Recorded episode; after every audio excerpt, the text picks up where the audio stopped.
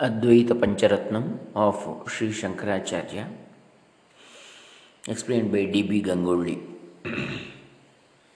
we have seen already four sessions. Today is the fifth session in that. We have been seeing the meaning of first shloka of Advaita Pancharatnam, which has totally five shlokas. So, Today we will continue.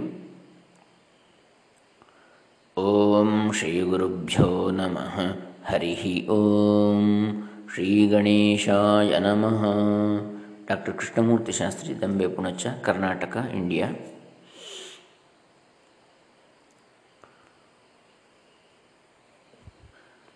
Advaita Pancharatnam first shloka ನಾಹಂ ದೇಹೋ ನೇಂದ್ರಿಯಾಣ್ಯಂತರಂಗೋ नाहंकार प्राणवर्गो न बुद्धिः।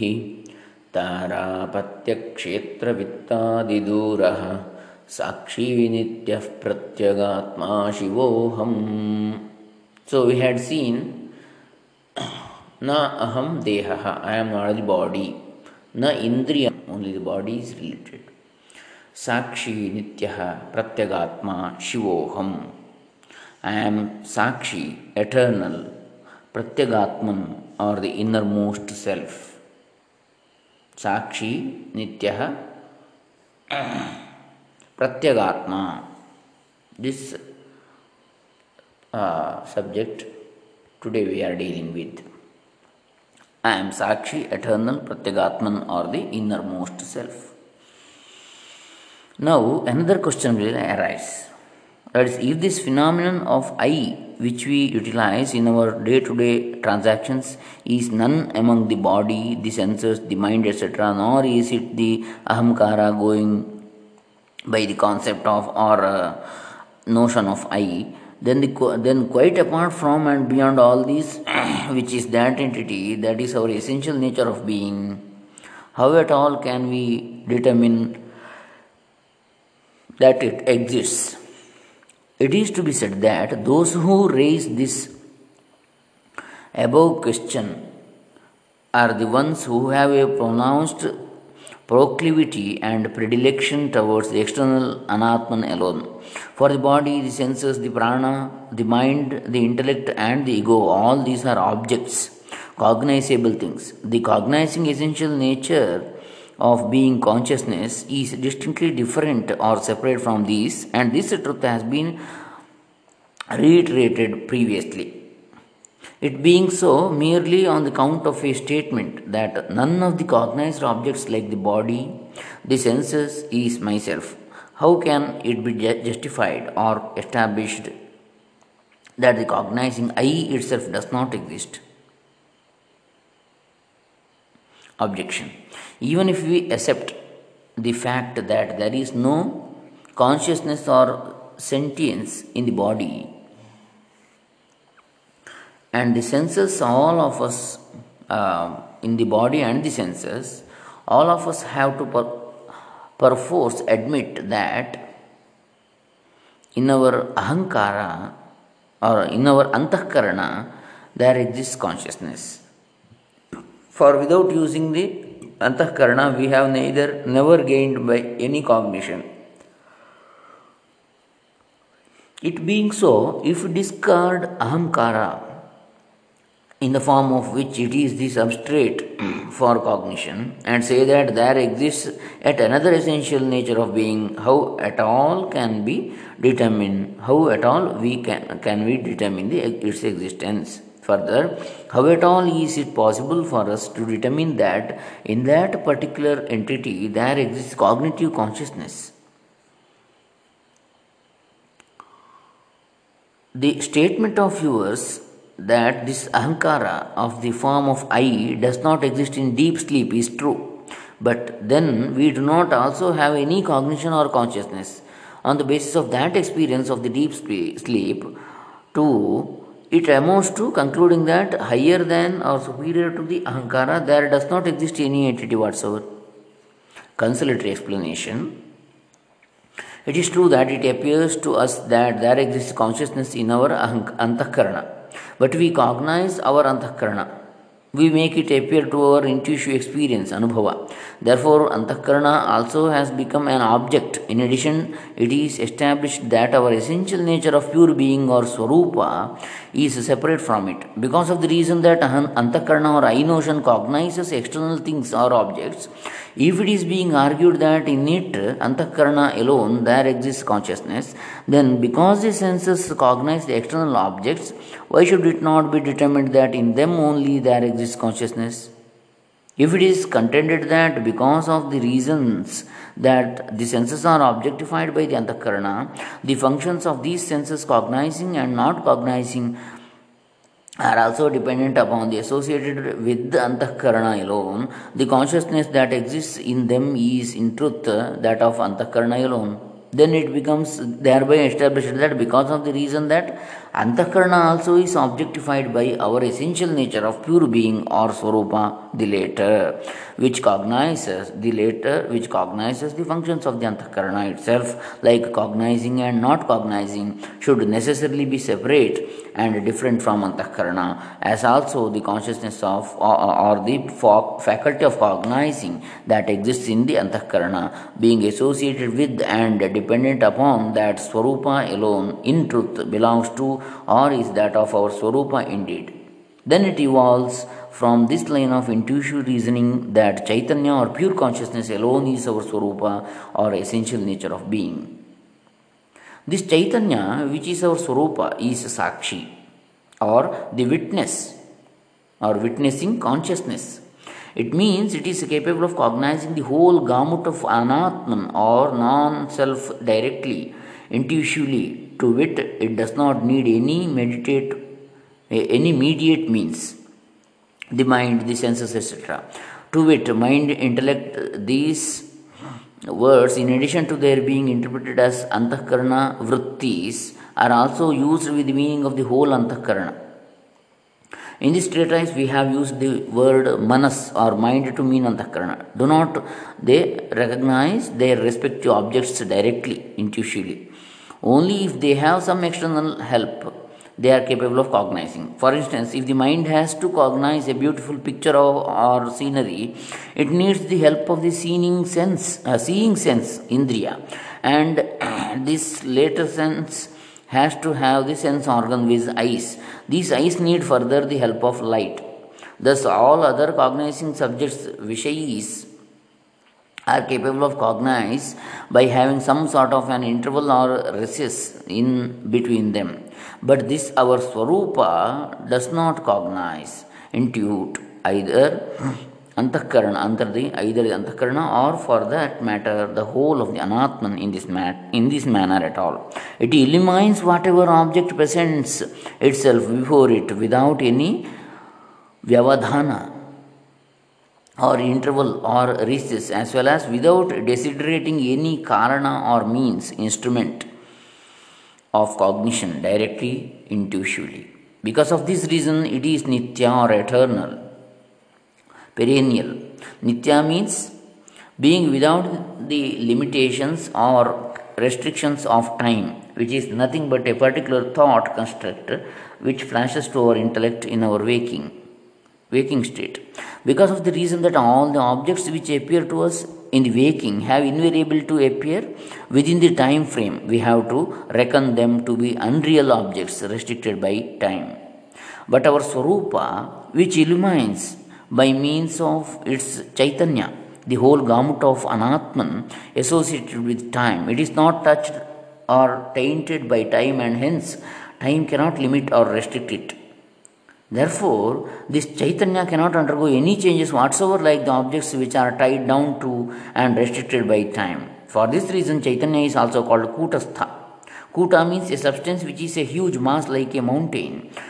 The analogy is taken from the fact that just as a mountain does not move or quiver a wee bit even when a big storm hits it. Similarly, this our Chaitanya, which happens to be our very Swarupa, does not undergo any change or mutation whatsoever in its core or essence of being. The word Nitya conventionally in common parlance has another meaning. That thing that uh, though it is undergoing changes continuously which exists in time alone is also addressed by us as nitya.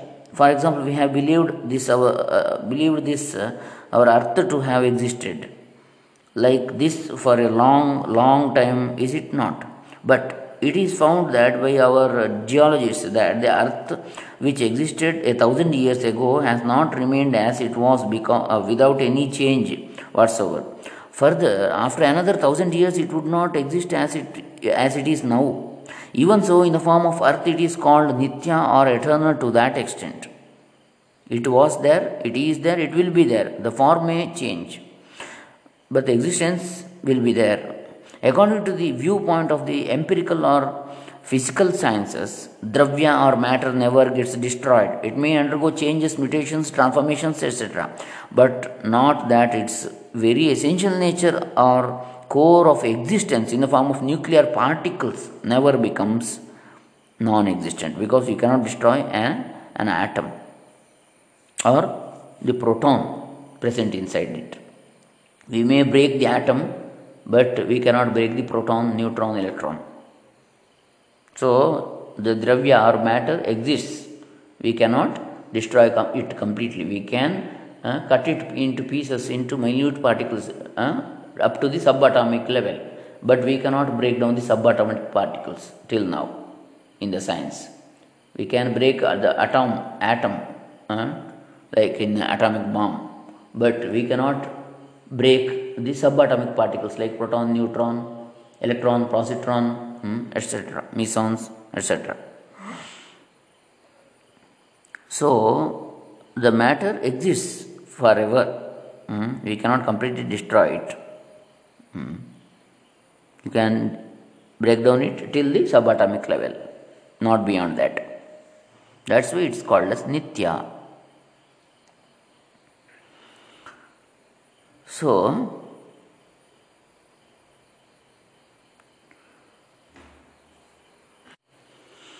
According to this theory, even if we say or believe that our earth gets completely destroyed, its matter or very essence of being has perforce to exist in some other subtle, imperceptible form, avyakta, indeed. Therefore, or asat. Therefore, it amounts to saying that earth or its very core matter is a changing, eternal entity.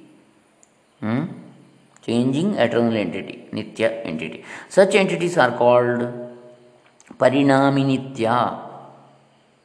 But we, when we say our Chaitanya, which is our Swarupa, is Nitya, it is not meant in this sense, in this sense, for it does not exist in time, nor it nor does it undergo any parinama or transformation, mutation, whatsoever.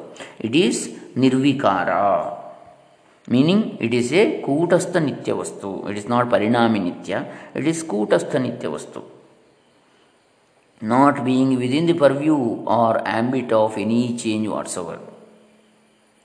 Apart from this, this Chaitanya alone is uh, Pratyagatman, meaning that real Swarupa of ours which exists innermost in all of us.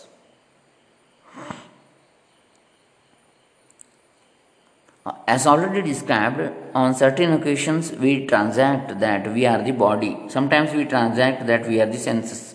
But the existence of the body, see how we transact as the body? By telling the name, I am so and so. So we indicate there that our body, the name, not for the uh, soul. Sometimes we transact that we are the senses. Uh, for example, I have not seen Hmm? That indicates I am the I. I have not seen means my eye has not seen. But we are telling that I have not seen something.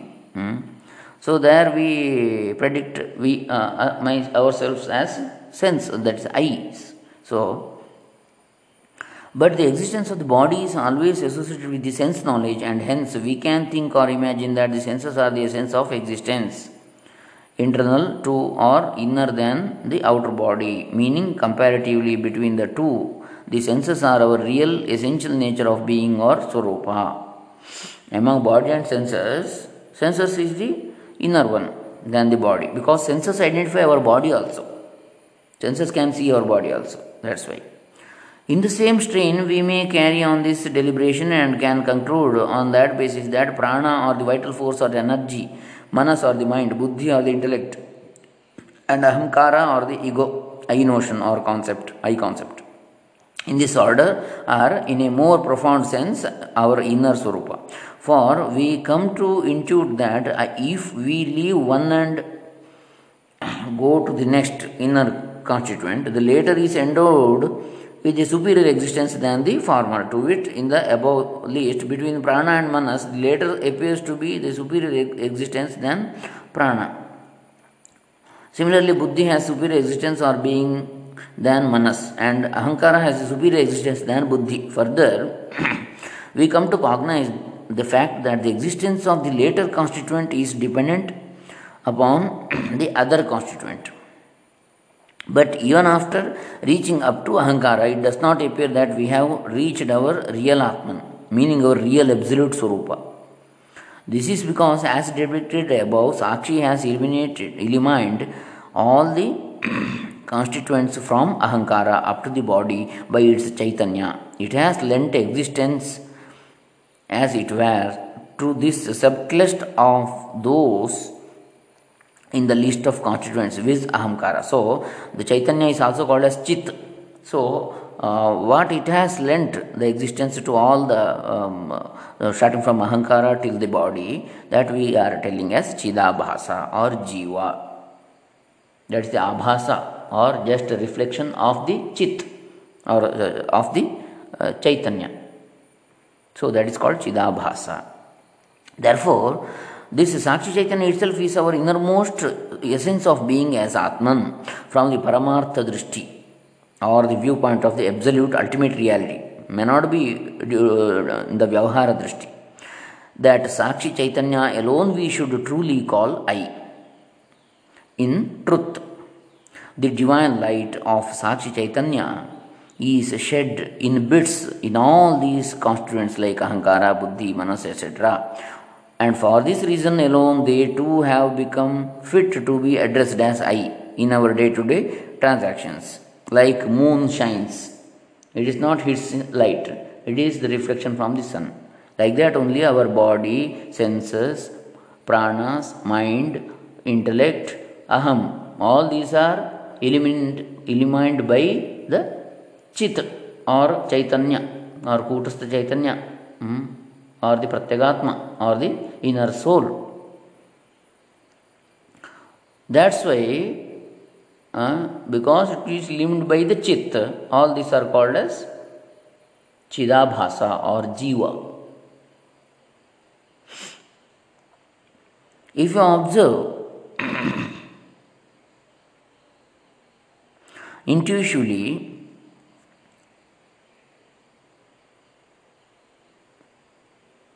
Buddhi, manas, etc. are not our real Atman.